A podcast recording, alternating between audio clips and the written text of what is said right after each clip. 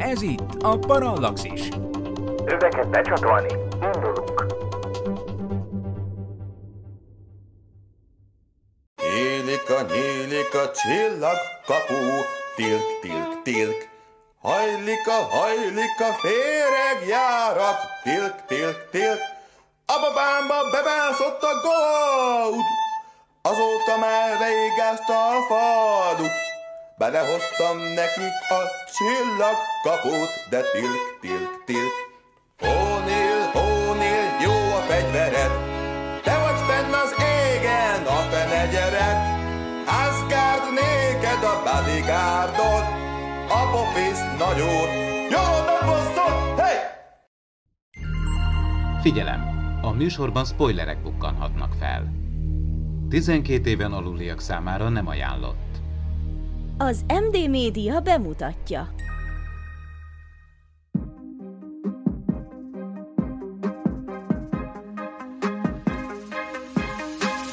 Tudományos és fantasztikus élmények Csabával, aki mérnök, Miklóssal, aki fizikus, és Ádámmal, aki nem. Ez itt a Parallaxis, az MD Média tudományos és fantasztikus podcastje.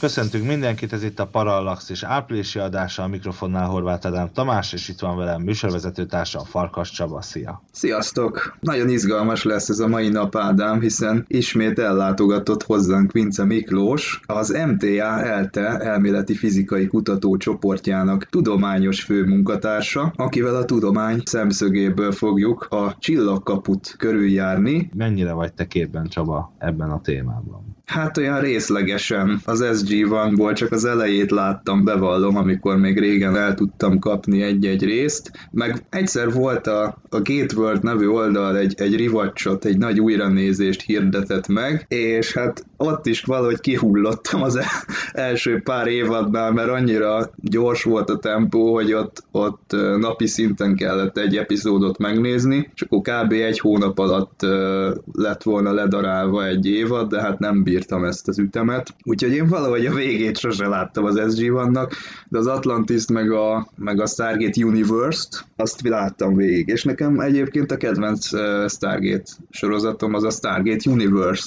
Ki a kedvenc karaktered? Az SG-1-ból egyértelműen Tilk, mert neki nagyon tetszik a háttérsztoria, hogy eleve ilyen morális dilemmával indít, hogy neki a sötét múltja, meg kell ezzel birkóznia, és már az első pár évadban is találkozunk olyan epizóddal, amit én még láttam, hogy ő neki szembe kell néznie ezekkel a fajta cselekedeteivel, de úgy unblock nekem a Robert Carlyle által megszemélyesített doktorrás a kedvencem az SGU-ból. De gondolom neked a McKay, hogyha így találgatnom kéne. Komolyan ebbe így beletrafáltál? Hát egyrészt ugye a Stargate-esek szerintem 90%-ának a McKay a kedvence, másrészt nem tudom, valahogy így belőled is így ez néz ki, hogy biztos, hogy a McKay az, aki közel áll hozzád. Valóban így van, de föl tudnék még több karaktert sorolni, aki tetszett nekem egyébként, az nem az Atlantis áll közel, és van is egy tetoválásom. Na, megmutatod a hallgatóknak? Abszolút. A show notes-ban klikkelhetnek. Remélem nem olyan helyen van, ami intim. Az alkalomon van a Pest logója gyakorlatilag az Atlantisnak. Tényleg neked egyébként a moziról mi a véleményed? Az eredeti mozifilmről kb. Ugyanazt gondolom, mint a Stargate Origins-ről. Tudom, hogy sokan szeretik, meg sokan megköveznek ezért a véleményemért, de nekem az egyáltalán nem jött be. Lehet, hogyha most készül egy reboot belőle, akkor tetszene, de én egyébként sem nagyon szerettem a Goa'uldokat, nekem ez az egyiptomi világ nem annyira jött be, magán az alaptörténeten kívül, hogy ezt így összehozták, úgy csináltak, mint a valóság lett volna, és valóban űrkikötő a piramis, tehát, hogy ezek a dolgok. Igen, sorozatban kicsit kitágították ezt az egész univerzumot, bár ugye Demerick nem is tervezte azt, hogy errefelé fog kanyarodni az egész, és ha jól tudom, akkor neki nem is tetszett maga a sorozat, hogy meddig vitték el. És volt itt szó a rebootjáról is, de az időközben elhalt, vagy nem hallottam róla azóta. Hát igazából inkább egy normális befejezés, vagy egy befejezés kéne először a Universe-nek mondjuk, meg a beígért Atlantis filmek, szóval... Ugyanannyi erővel lehetne most egy reboot film, a Csillagkapuhoz, mint ahogy a Star Trekhez jött 2009-ben, mert már ugye a rajongóknak is régen volt ez az SGU, most ha most folytatnák, akkor már nem fedne le akkor a tömeget, nem tudom kinézni ezt, de ha lenne egy reboot, akkor talán megtörténhetne az, ami a Star Trekkel, hogy egy nagyobb közönség alakul ki a Csillagkapu körül. Kell ez. Látjuk, hogy mi történik a Star Trekkel. Szerintem a Stargate-nek jót tenne, igen. Nincsen hasonló kaliberű franchise, ezért én azt mondom, hogy valamilyen szinten most akár sorozatban, akár reboot moziban folytatják, biztos, hogy hozzá fognak nyúlni, és szerintem ez még a közeljövőben be fog következni. Ezt az Origins nem tudjuk hova tenni, hogy ez miért volt ez szükséges. De talán ez valami olyasmi, hogy azért legyen benne a köztudatban a Csillagkapu, tervez vele a stúdió, de annyi kapacitása még nem volt a dologra, hogy egy rendes valamit összedobjon. Én is valójában hasonlót gondolok, én teljes egészében azt gondolom, hogy ez csak és kizárólag pénzhiány, és ezért lett websorozat. Egy filmet kapunk websorozatként, néhány perces epizódokkal, és most gondolj bele, ha ebből film készül ezzel a CGI-jal, vagy ezzel a történettel, ezekkel a színészi alakításokkal, akkor hát az mekkora csúfos bukás, meg hát azért a történet sem túl izgalmas. Én gyanítom, hogy itt valóban arról van szó, hogy egyszerűen kevés lóvé jutott rá, és akkor úgy döntöttek, mindenki ezt csinálja a saját franchise-áról, még egy bört indítsuk, ezt a Stargate Command-et futassuk föl, gyártsunk le egy ilyen Stargate Command Original Series-t, és akkor legyen egy ilyen websorozat, hát ha rá tudjuk venni a rajongókat, hogy újra szeressenek minket, mert gyakorlatilag erről van szó. Láttuk az előzőekben, hogy a Csillagkapu készítői azok nagyon jól összetudták mosni a valóságot. Szerintem a tények vagy a M1 az teljes mértékben megirigyelhetné őket, olyan alternatív világot helyeztek a mi univerzumunkba, de hát ezt teljesen komolyan mondom. Egyébként tudom neked ajánlani a Dark Matter című sorozatot, mert ők a Csillagkapu készítőinek következő sorozata, és szerintem egy kicsit hasonlít a Csillagkapura. Nem is az univerzumnak a vizuális megjelenítése, hanem így a karakterek nagyon olyan csillagkapusak, és szerintem olyan vicces, könnyed, abszolút jó kis sztori. Kár, hogy ezt is a harmadik évadnál elkaszálták. Szervusz Miklós, köszöntelek a műsorban. Sziasztok, és én is köszöntöm a hallgatókat is. Miklós, itt a Csillagkapuban féregjárat emleget a Samantha Carter és a többi tudós, és igazából a mi egyik Parallaxis adásunkban is már beszéltünk féregjáratokról, itt is ugyanarról az Einstein-Rosen hídről lehet szó. Igen, és az alapja az valóban ugyanaz, mint amiről legutóbb beszélgettünk, amikor ugye a Star Treknek a tudományos vonatkozásait tárgyaltuk, de azt kell, hogy mondjam, hogy az alapötlet tényleg hasonló, arról szólna egy ilyen köznyelven féregjáratnak nevezett objektum, hogy az univerzumnak a távoli pontjait összeköti egy ilyen, tényleg úgy lehet hívni szemléletesen, mint egy ilyen kis cső. A féregjárat az valóban egy ilyen konstrukció, ami elvileg lehetővé tenné, hogy kapcsolatot teremtsen az univerzum két távolabbi pontja között. Sőt, akár különböző univerzumok között is, ugye ilyen is elképzelhető, és ezek a téridő görbületéből kialakuló járatok volnának, és ez egésznek az alapját az Einsteini általános relativitás elmélet képezi, ami ugye azt tanítja nekünk, hogy minden tömeggel rendelkező test meggörbíti maga körül a téridőt. Természetesen a nap is meggörbíti a téridőt, pont ezzel igazolták annak idején az 1910-es évek végén, 20-as évek elején, hogy az általános relativitás elmélet működik, hogy megfigyelték, hogy a nap közelében elhajlik a távoli háttércsillagoknak a fénye. Tehát még a fény is elgörbíti maga körül, és a fény az pedig ugye azt csinálja Einsteini elméletben, hogy a lehető legrövidebb utat teszi meg két pont között. Tehát, hogyha a lehető legrövidebb út el tud hajolni, akkor az azt jelenti, hogy maga a téridő hajol el. Tehát elhajlik a téridő, és minden, aminek van tömege, az egy kis mértékben, vagy éppen nagy mértékben meggörbíti maga körül a téridőt. Na ennek az egyik extrém megnyilvánulása például a fekete lyuk. Ugye a fekete lyuk az azt jelenti, hogy már valami annyira meggörbíti maga körül a téridőt, mert olyan nagy tömegkoncentráció jelentkezik, olyan nagy tömeg van egy kis helyre összezsúfolva,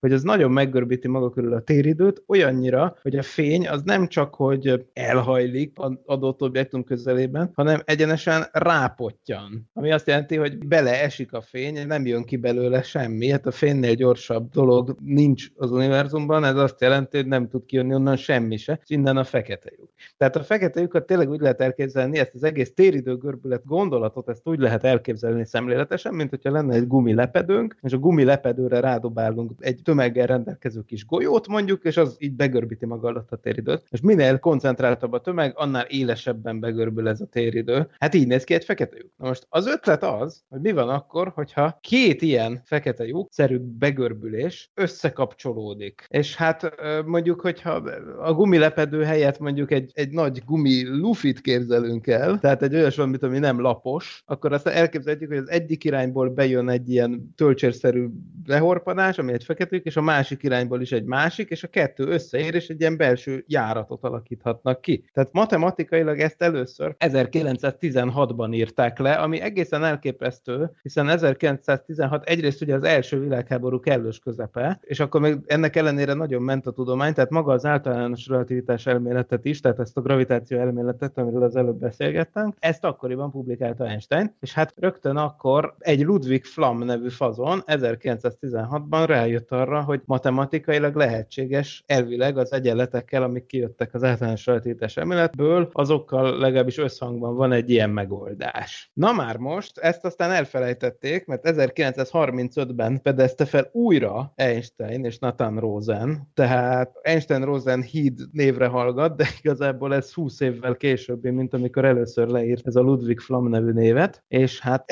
ez tulajdonképpen a legegyszerűbb olyan megoldás, ami ilyen féreglyuk jelleget tud. Azért mondom, hogy a legegyszerűbb, mert nyilván nem az egyetlen. Ugyanis ezzel az Einstein-Rosen híddal vannak bajok. 1962-ben megmutatták ugyanis két amerikai, többek között az egyik a Nobel-díjas John Wheeler volt. 1962-ben megmutatták, hogy hát ezek nem stabilak, ezek instabilak ezek, tehát ez azt jelenti, hogy ha létre is tudna jönni egy ilyen féregjárat, ilyen Einstein-Rosen típusú féregjárat, az sajnos megszűnne létezni azonnal, mégpedig gyorsabban megszűnne létezni, mint hogy egyáltalán a fény átérjen az egyik oldaláról a másik oldalára. És nyilván, ha a fény se tud átérni, aztán semmi más sem, mert minden más az meg lassabban megy, mint a fény. Tehát az a matematikai megoldás, amit megtaláltak 1916-ban, meg aztán 35-ben, arról 1962-ben belátták, hogy ez önmagában nem stabil. És akkor innentől kezdve elképzelhető persze, hogy más megoldásai is vannak, amik ilyen féregjáratként viselkednek, de most konkrétan ez az Einstein-Rosennek nevezett megoldás, ez sajna önmagában nem fog működni, vagyis létrejöhet éppen ilyen, bár az megint más kérdés, hogy hogyan jön létre egy ilyen.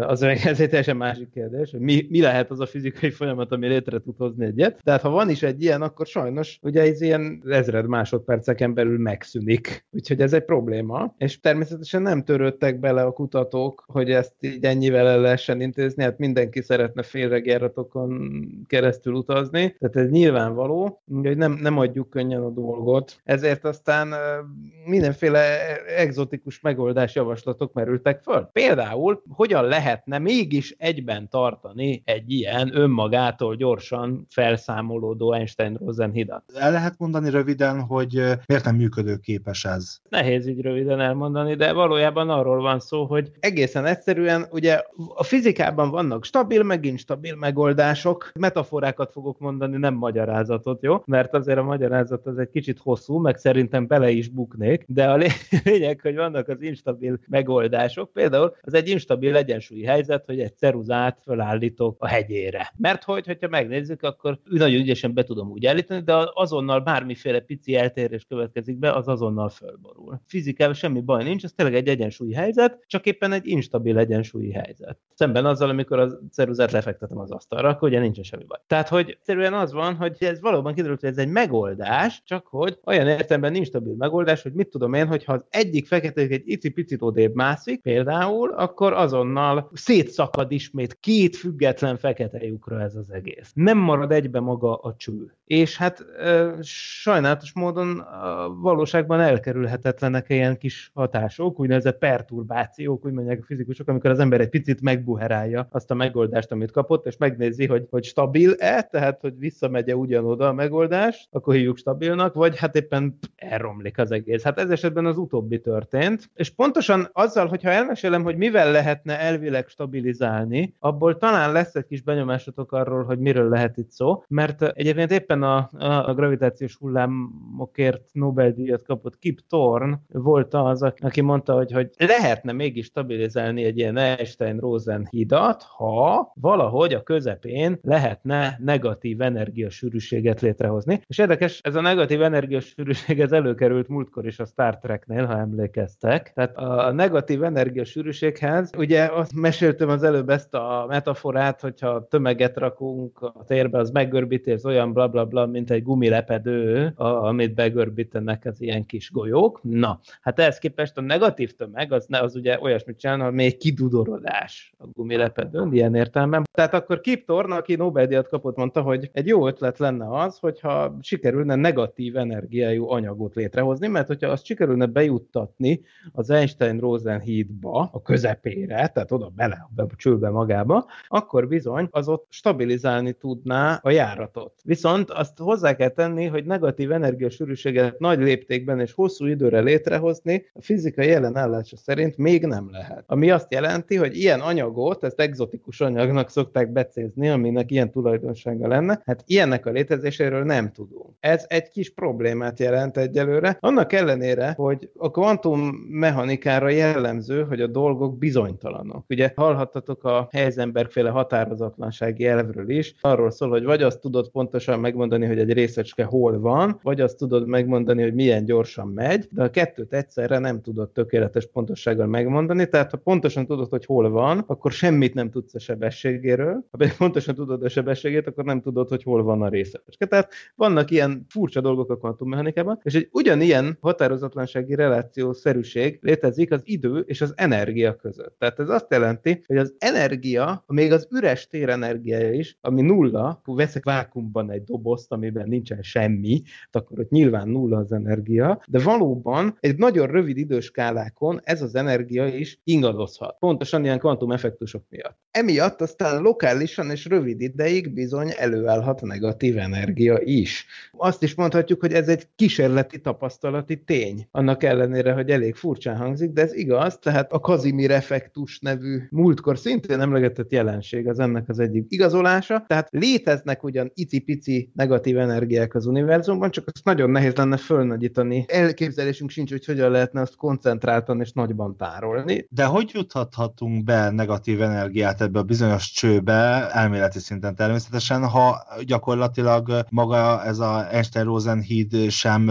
tud annyi ideig stabil lenni, hogy az egyik irányból a másik oldalra odaérjen a fény? Fantasztikusan jót kérdezel. Ugye tényleg ez van, hogy ilyen féregjukat nem lehet ilyen módon építeni. A kérdés csak az, hogy lehetette valaha olyan fizikai folyamat, ami spontán létrehozott ilyet negatív energiasűrűséggel a közepén. Hát azt mondják, hogy az ősrobbanásnak a legeslegelején, pedig hát valamikor a tényleg legeslegelején, mi azt jelenti, hogy a 10-43. másodperccel az ősrobbanás után, amiben az univerzum keletkezett. Ja, mit jelent ez a 10-43, kedves hallgatók? Az azt jelenti, hogy 0,0000000 és most 43 nulla következik, 1. Ugye? Tehát, hogy egy elképesztően kicsi, ez a lehető legkisebb időlépték, az úgynevezett Planck idő. Ezt hívják a Planck időskálának. Ha úgy tetszik, az az univerzumnak a frame rate-je. Tehát, hogy minthogyha az idő is adagokban múlna, és ennél kisebb adag nincs. Tehát azt kell elképzelni, ez a Planck idő. Na, akkor az univerzum legeslegelső képkockájában, amikor még a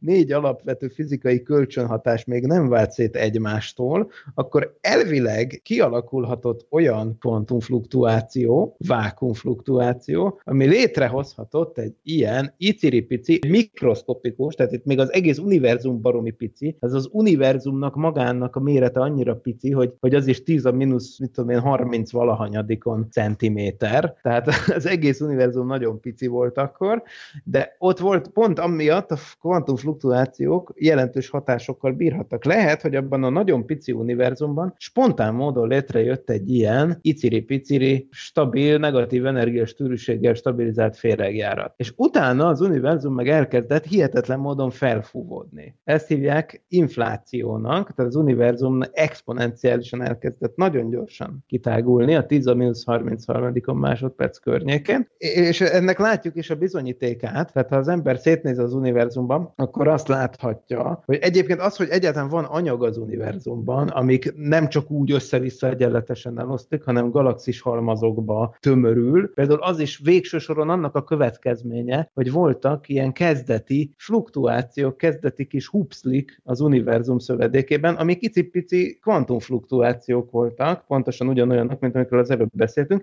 csak aztán univerzum méretűvé kitágultak egy nagyon gyors tágulási folyamatban. És ebben lehetséges, hogy az a nagyon pici féregjárat valamilyen módon létrejött, az felfúvódhatott akkorára, hogy most már nagy, ha van ilyen. És akkor a következő kérdés, hogy van-e ilyen? Honnan lehetne egyáltalán látni egy ilyet? Hát ha lenne egy olyan féregjárat, amin keresztül tud menni például a fény, az azt jelenti, hogy az az egyik végén egy fehér lyukként funkcionálna, hiszen az egyik oldalon bemenő fénynek valamilyen módon ki kell jönni a túloldalán, meg az anyagnak is ki kell jönni a túloldalán. Kérdés, hogy ilyet lehetne egyáltalán látni, vagy miből lehetne látni. És azt már megbeszéltük, hogy a sima fekete lyukak, meg az összes tömeggel rendelkező égítást meggörbíti maga körül a téridőt, és emiatt lehet látni az úgynevezett gravitációs lencse hatást, ami azt jelenti, hogy a háttércsillagoknak a képét, mint egy lencse, eltorzítja. Ez a torzítás egy sima csillag körül, például a nap, vagy akár egy fekete lyuk körül, az pont olyan, mint amikor a boros poharunkat tologatjuk az asztalon, és megnézzük, hogy a boros pohárnak az alja hogyan torzítja a képet. Na, az tökéletesen pontos analógiája annak, hogy egy csillag mit csinál a háttércsillagok képével, egy csillag gravitációs tere. Na, viszont ha egy fehér lyuk lenne ott, akkor az meg tök máshogy torzítaná a háttércsillagok képét. Tehát elméletileg, ha lenne egy ilyen, mondjuk a Hubble űrtávcső valamelyik képén, véletlenül az egyik pöttyről kiderülne, hogy az egy fehér lyuk, vagy egy Einstein-Rosen hídnak az egyik vége, egy ilyen stabilizált Einstein-Rosen hídnak az egyik vége, akkor azt elvileg észlelni tudnánk. Na most mindez ideig ilyen észlelés nem történt, de végül is a remény hal meg utoljára. Ha hozzánk hasonlóan neked is szenvedélyed a tudomány és a fantasztikum, és szívesen lépsz be a Parallaxis univerzumba, arra kérünk, hogy legyél a támogatónk és segíts te is az ismeretterjesztést. Látogass el a patreon.com/Parallaxis címre, ahol a különleges tartalmak mellett már akár napokkal korábban hallgathatod a Parallaxis podcast legújabb részét. patreon.com/Parallaxis. Mit jelent az, hogy máshogy torzítaná a fényt? Hát, mint hogy negatív energia koncentráció van, ezért azt jelenti, amit mondtam, hogy a téridőben ezek nem bemélyedésként, hanem kidudorodásként jelentkeznének ezen a gumilepedő hasonlat szintjén. És ha viszont így van, az egyúttal azt is jelenti, hogy például a csillagok fénye az nem összeterel. Ugye azért hívjuk gravitációs lencse hatásnak, mert a nap például egy gravitációs gyűjtőlencseként tud viselkedni, hogy a messze levő csillagok fénye jön, mondjuk két párhuzamos fénynyalábot képzeljünk el, az egyik a nap fölött, a másik a nap alatt megy el, de a nap mindkettőt meggörbíti, és ezért a két fényút végül is metszeni fogja egymást, és ez egy nagyon messze a naptól például, és ez egy gravitációs lencse fókuszpontjának lehetne lenni. Tehát tényleg, mint egy gyűjtőlencse, mint az emlegetett borospohár alja, összetereli a fényt. Na most egy fehér lyuk az ezzel szemben egy gravitációs szórólencseként viselkedne, tehát nem összefelé terelné a fényt, hanem szétfelé terelné a fényt. És hát ezt lehetne ilyen módon észlelni, mert hogy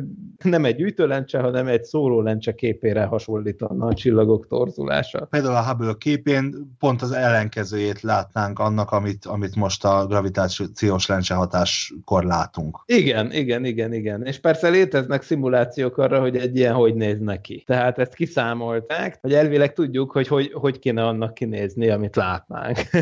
De iránt eddig még nem látott senki. Korábban említetted azt, hogy amennyiben létrejönne egy ilyen féregjárat, amit a Csillagkapu sorozatban látnánk, akkor ez az univerzumok közötti utazás lehetőségét is hordozná. Tehát magyarul az a technológia, amit ott fölvázolnak, az lehetővé tenni a párhuzamos univerzumok közötti utazást is? Hiszem ebben a műsorban nem lehet azt mondani, hogy szellemi maszturbáció, de hát azzal fölérnek tulajdonképpen ezek a konstrukciók, hogy egyáltalán léteznek-e párhuzamos univerzumok. Hát ez egy nagyon jó kérdés, meg hogy az mi a túrót jelent. Nyilván mi egy univerzumban élünk, már maga a latin szó ugye azt mutatja, hogy egyben a változatosság, hogy ez egy világegyetem magyarul, tehát hogy nyilván az univerzumnak az a definíció, hogy az minden, amit tudunk észlelni. Tehát akkor hogy vetődhet egyáltalán föl, hogy fel lehet végtelen sok univerzumról lehet beszélni, csak hát van-e bármi módja annak, hogy onnan hozzánk eljusson-e információ? Hát nyilván nincs. nincs, mert ez egy másik univerzum.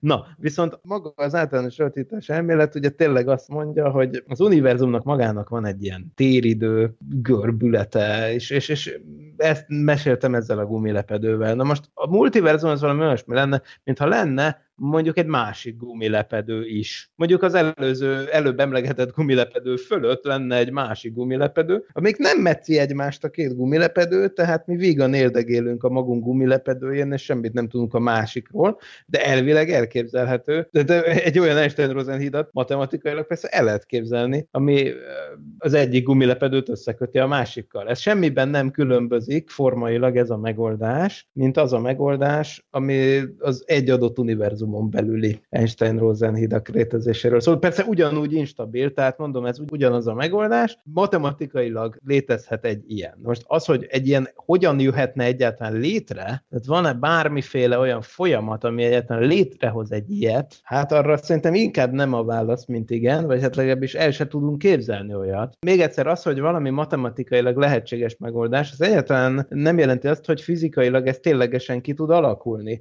Hát sokáig magával a fekete lyukakkal is úgy voltak a fizikusok, hogy szép-szép ez a matematikai megoldás, ez a szingularitás, de hát nincs az univerzumban olyan folyamat, ami ilyet létre tudna hozni. Hát aztán kiderült a fekete lyukak esetében, hogy de van, mégpedig a csillagok gravitációs összeroppanása. Az létre tud hozni egy fekete lyukat, de hát egy csomó ideig azt hitték, hogy hát ez is egy megoldás az Einstein egyenletnek, ami azonban teljesen irreleváns, mert hát soha nem fog senki soha ilyesmit tapasztalni vagy látni. Hát a fekete lyukak esetében kiderült, hogy hát ez baromira nincs itt, sőt, minden galaxisnak a középpontjában egy szupermasszív, hatalmas nagy fekete lyuk csücsül. A féregjáratról meg még mindig az általánosan elfogadott konszenzus, hogy nem tudok elképzelni olyan fizikai folyamatot, ami spontán módon ilyet úgy ténylegesen létrehozna. Viszont, hogy egy kicsit akkor haladjunk a Stargate felé, eddig végig arról beszéltünk, hogy tömeggel rendelkező dolgok görbítik maguk körül a téridőt. Na de nem csak így van ez, mert a hála Istennek az általános relativitás elmélet, amiben ugye van még a bölcsészek által is ismert egyenlő MC négyzet összefüggés, ami pontosan az energia és a tömeg ekvivalenciáját fejezi ki. Ennek az a mélyebb üzenete, hogy végül is nem csak a tömeg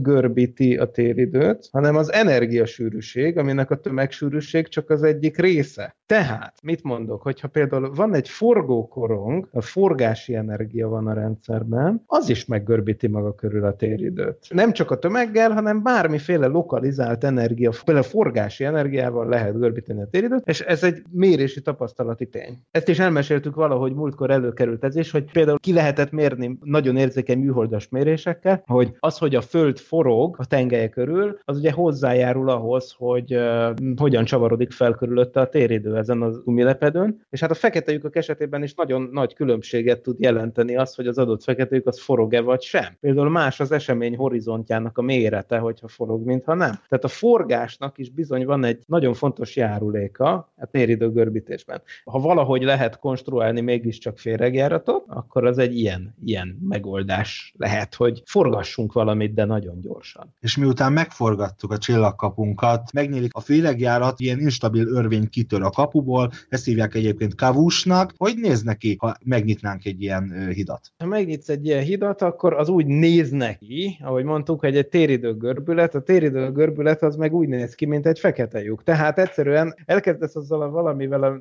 nagyon nagy energiasűrűséget létrehozni, akkor az a valami az egyre pirosabbnak fog kinézni, mert hogy görbíti maga körül a téridőt. Forog, mondjuk építesz egy ilyen bazinagy óriás kereket, és akkor elkezdett forgatni. Na, és akkor azt látod, hogy az óriás kereked az egyre pirosabb, aztán utána megjelenik körülött egy nagy fekete korong, maga az eseményhorizont. Aztán amikor a túloldalal összeér, akkor azt vizionálom, hogy akkor van az, hogy a nagy fekete korong közepén megjelenik a túloldali világnak a képe, tehát akkor a nagy fekete korong egy nagy fekete gyűrűvé kéne, hogy válna. Ugye a szélén, ahogy mondtam is, látnád a kiépülő eseményhorizontot, mert eseményhorizont az kell, hogy legyen. Tehát van egy olyan tartomány, ahonnan nem jön ki a fény, és a közepén meg van egy olyan tartomány, ahonnan szintén nem jön ki a tőled kerületbe ment fény, viszont a túloldalról bejövő fény meg ott jön ki felé. Tehát akkor kiépül egy ilyen, tehát ez így néz neki. És mondom, az útközbeni létrejöttel szerintem így tűnne, hogy elpirosodik, aztán fekete korong, és aztán végül fekete gyűrű. És hát kicsapó kavust azért nem látsz, mert nagyon olyan, mintha az a 3D-s térben menne valahova. És egy pillanatra se felejtsük el, hogy a féregjárat az nem a háromdimenziós térben jelentkezik csatornaként, hanem a négydimenziós térben, amiben ez az egész bele van ágyazva. Azt nem tudom, mennyire lehet ezt így elképzelni. Felmerül egy újabb kérdés még hozzám. A vizuális megjelenítése annak, ahogy létrejön maga a féregjárat. Ez ilyen artistic license kategória, tehát ott annak nincsen tudományos alapja, hogy ott miért kéne pocsolyát látni. Én legalábbis semmi ilyesmit nem tudok mondani. Az érdekes, hogy a Stargate univerzumban például rádión tudnak beszélgetni az a kapu két oldala között. Tehát rádió hullámok gond nélkül mind a két irányba keresztül mennek a járaton. De most a rádió hullám az egy ugyanolyan elektromágneses hullám, mint a fény, csak éppen más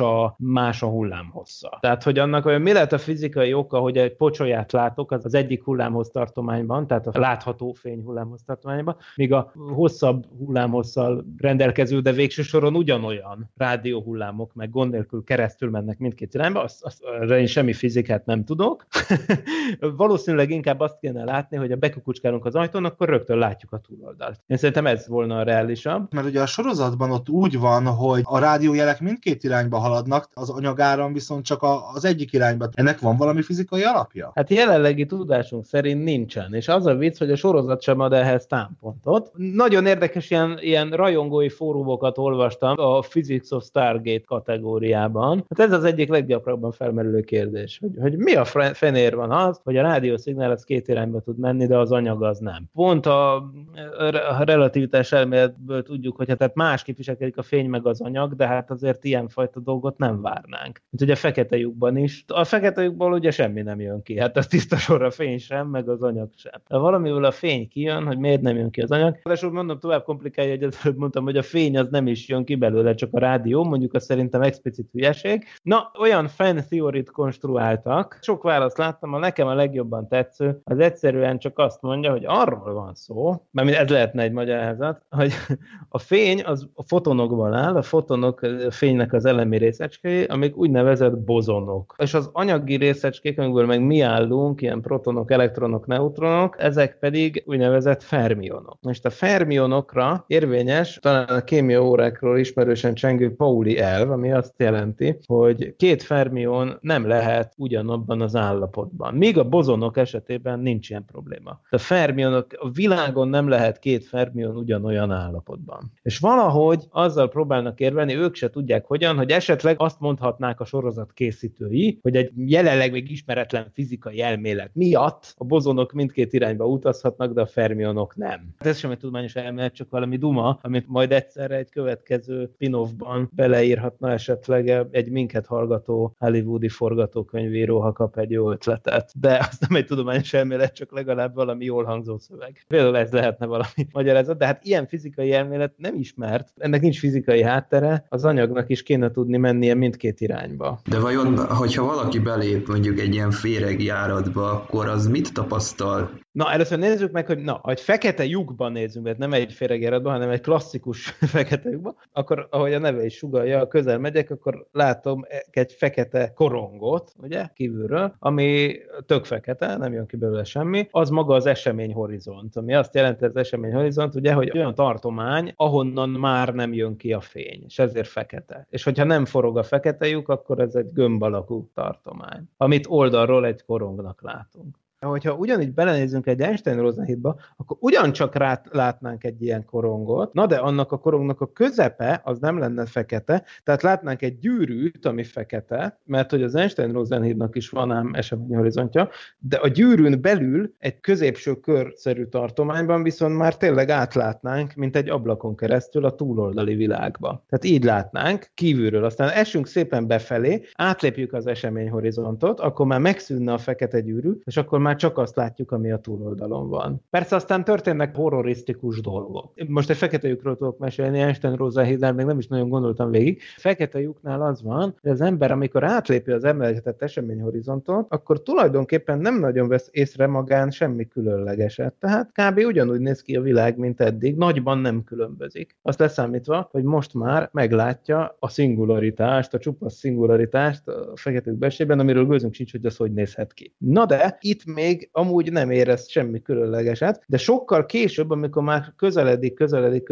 a fekete lyuk középpontja felé megállíthatatlanul a szegény emberünk, aki számára itt már nincsen kiút, akkor elkezd spagettizálódni, ami azt jelenti, hogy már olyan éles a téridőgörbülete, hogy már az 1,80 magas ember esetében is felmerül már az, hogy a lábára sokkal nagyobb gravitációs erő hat, mint a fejére. És aztán egy elkezdi széthúzni szegényt, és elég csúnya véget ér, és minden anyag ilyen módon elkezd széttépődni. És hát aztán persze minden szétszakad. De ez csak a fekete lyuk nyugi, tehát oda talán senki nem akar bemenni. Az Einstein-Rosen hídban pont az a poén, hogy igazából nem érkezik el a szingularitásig. Tehát eseményhorizontja van, tehát ezt már elmondtam, hogy van egy olyan tartomány, onnan nem jön ki a fény, de oda bent viszont nincsen egy ilyen, ez mégsem egy fekete lyuk, tehát akár meg lehet úszni az Einstein-Rosen hídon keresztül utazást, azt valószínűleg meg lehet úszni spagettizálódás nélkül. Igazából pont arra akartam fölhívni a figyelmet, hogy a fekete lyuknál is az van, hogy nem akkor kezd el az ember spagettizálódni és csúnya halált halni, amikor átlép az eseményhorizonton, hanem később. Tehát amikor az eseményhorizonton átlépsz, akkor ilyen értelemben még nem érzel az egészből semmit. Tehát akkor nem érzel azt, hogy most rögtön elkezdek szétszakadni, az egy későbbi szakasz. Tehát ezért mondom, hogy az Einstein-Rosen hídnál ilyen probléma valószínűleg nem lesz. Úgyhogy ez jó, ez legalább egy valami jó hír ebben a sok negatívumban. Ott vagyunk a csillagkapu univerzumában, belépünk rajta, beléphetünk rajta a tudomány szerint, tehát mindenféle védőruha, vagy nem tudom, űrhajó nélkül átléphetnék, van-e ennek valamiféle fizikai akadálya? Még egy dolgot szeretnék elmondani, és hogy még jobban összezavarjalak, hogy a Stargate-ben ugye úgy néz ki, mint egy pocsolya, hogy egy kétdimenziós felületen mennek keresztül. Na most valójában, mint hogy a fekete lyuk is a háromdimenziós térben az egy fekete gömb, az Einstein-Rosen híd is egy gömb. Az valószínűleg olyasmi lenne, amiben egy minden irányból be lehet menni. És aztán belemész, és akkor hirtelen egy másik helyen találod magad. Nem ott, ahol az előbb voltál. Tehát, hogy ezt így nehéz elképzelni. Persze az, hogy védőruhát kell venni, az attól függ, hogy mi van a túloldalon. Igen, azt hiszem, hogy célszerű védőruhát venni, ha nem tudod, hogy hol bukkansz ki, hogy van-e ott például levegő, meg ilyenek, de nem a Einstein-Rosen híd miatt. Meg hát itt olvasom, hogy mik vannak még. Hogyha nagy napkitörések vannak, tehát ilyen extrém elektromágneses erők vannak, akkor az is befolyásolja a férregjukat. Hát ez teljes mértékben tudománytalan, sajnálom, ezt kell, hogy mondjuk. A sorozatban a hipertérben is utaznak, 2-vel ezelőtti adásunkban, melyben vendégünk voltál már. Beszélgettünk erről, megnyílik egy ablak az űrben, egy kétdimenziós ablak gyakorlatilag az űrben, amiben így belerepül, és utána egy ilyen, mint egy folyosón halad végig, és vágja le az utat egy féregjukban gyakorlatilag. Így utaznánk ebben a féregjukban is, vagy valójában ugyanúgy kéne, hogy történjen ez szerint az elmélet szerint, mint ahogy a csillagkapu esetében, tehát bedugod a fejed az egyik oldalon, ki is dugod a másikon, tehát látod, hogy mi van a túloldalon. Egyszer csak a túloldalon vagy, ugye? Tehát egyszer csak ott vagy, és körülnézel, és már nem az van a hátad mögött, ami az előbb ott volt, meg te sehol se, tehát egyszerűen csak máshol találod magad. Megértem azért, hogy a hollywoodi művészeknek ez fejtörést okozott. Tehát amit ők csináltak ott konkrétan, egyébként ez rendre előfordul, hát ezt mondhatjuk, hogy hiba, de talán az emberi képzelőerő hibája, hogy azt szokták csinálni a hollywoodi design művészek a science fictionokban, hogy tényleg, mintha ezt a féregjáratot, mint egy háromdimenziós csövet képzelik el, hogy abba belemenne valahol. De nem erről van szó. Tehát az egyik vége is, meg a másik vége is a háromdimenziós térben az úgy néz ki, mint egy gömb. Egyszerűen az van, hogy az űrhajó belerepül egy gömbbe, amikor belép egy féregjárba, vagy amikor eltorzítja maga körül a téridőt úgy, hogy ugye a hipertérhajtóművekről is azt beszéltük múltkor, hogy valószínűleg az is úgy történik, hogy forgatnak az űrhajóban valamit, és annyira torzítja a téridőt maga körül, hogy létrehoz egy Einstein-Rosen hidet. És az továbbra is úgy néz ki, hogy minden gömb alakú a bejárat, gömb alakú a kijárat. Egyszerűen mire keresztül repülsz rajta, addigra máshol vagy. Tehát kb. Ezt érezné az ember, aki rajta ül az űrhajón. Nincs folyosó, nincsenek villámok. Nyilvánvaló, hogy útközben lehetséges mindenféle fénylés, ami egyszerűen abból adódik, hogy bizony olyan gyors anyagáramlás következhet be, még a sima fekete lyukaknál is, ami egyrészt ugye a spagettizálódáshoz vezet, másrészt már azelőtt ahhoz vezet, hogy szétszakad az anyag, és emiatt hőmérsékleti sugárzás keletkezik, mégpedig nagyon erős. Tehát lehet, hogy oda bent például világos van. Baromi világos, mert a szétszakadó anyag mindenféle fényt bocsájt ki. Ugye a fekete lyukakat is pont azzal észlelik, hogy nyilván az eseményhorizonton belülre nem lehet látni, de még mielőtt az eseményhorizontba belesne az anyag, a fekete lyuk körül örvénylik, és miközben örvénylik, szétszakad, és felmelegszik baromira az anyag a súrlódástól tulajdonképpen, ami nagy fényt bocsájt ki. Tehát a fekete lyukak környéke például röntgen tartományban, meg gamma tartományban, ezek fényhullámhoz tartományok, csak nem látjuk, mert olyan rövidek. Tehát, hogy abban érdekes, hogy a fekete lyuk ugyan fekete, de a körülötte levő rész az nagyon élesen világít. Hogy ugyanez a helyzet lehet egyébként az Einstein-Rosen hídon belül is, tehát ez simán lehet, hogy valami nagy fényesség van ott, aztán egyszer csak a túloldalon találjuk magunkat. Valójában ugyanaz történik benne, mint kívül az akréciós korongban, gyakorlatilag ezt mondod, tehát ugyanaz a hatás érvényesül. Igen, ugyanaz érvényesül, csak ugye mi nem látjuk azt már. Szerintem ugyanaz az akréciós korong folytatódik, de milyen jó, hogy mondom. Én nem mondtam ki, hogy akréciós korong, úgyhogy te magadtól vagy ennyire menő. Na mindegy, szóval a lényeg az, hogy igen, az akréciós korong szerintem folytatódik tovább, csak nem látjuk, mert közben jön az eseményhorizont. De hát ha mi keresztül mentünk az eseményhorizonton, akkor mi láthatjuk, hogy mi van oda bent, és szerintem kb. Ugyanazt látnánk. Azt hiszem, kellőképpen összezavartuk a hallgatóinkat a mai adásban, úgyhogy biztosan foglalkozunk még a témával a jövőben is. Miklós, neked nagyon-nagyon szépen köszönjük megint, hogy elfogadtad a meghívásunkat, és itt voltál. Nem volt elég a tudományból és a fantasztikumból? Olvasd a parallaxis.emtv.hu, lájkold a Facebook oldalunkat, nézd a YouTube csatornánkat, és hallgassd a Szokolébresztőt a Tilos rádióban. A Tudományos Újságírók Klubja és a Tudományos Ismeretterjesztő Társulat által a Juvari Zsuzsanna díj külön díjával jutalmazott blog podcastjét az MD Média készítette. Kreatív producer Horváth Ádám Tamás. Hamarosan jön a következő rész.